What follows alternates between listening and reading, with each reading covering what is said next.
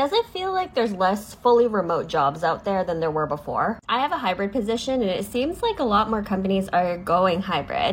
It's also probably because I'm seeing a lot more articles that are like this, where people are getting punished for not returning to the office, or companies are really trying to entice employees to come back to the office or move closer to the office. Before this role, I was fully remote for six years, so that was pre pandemic, and that also felt really rare. I really thought we were going to have a strong, fully remote workforce.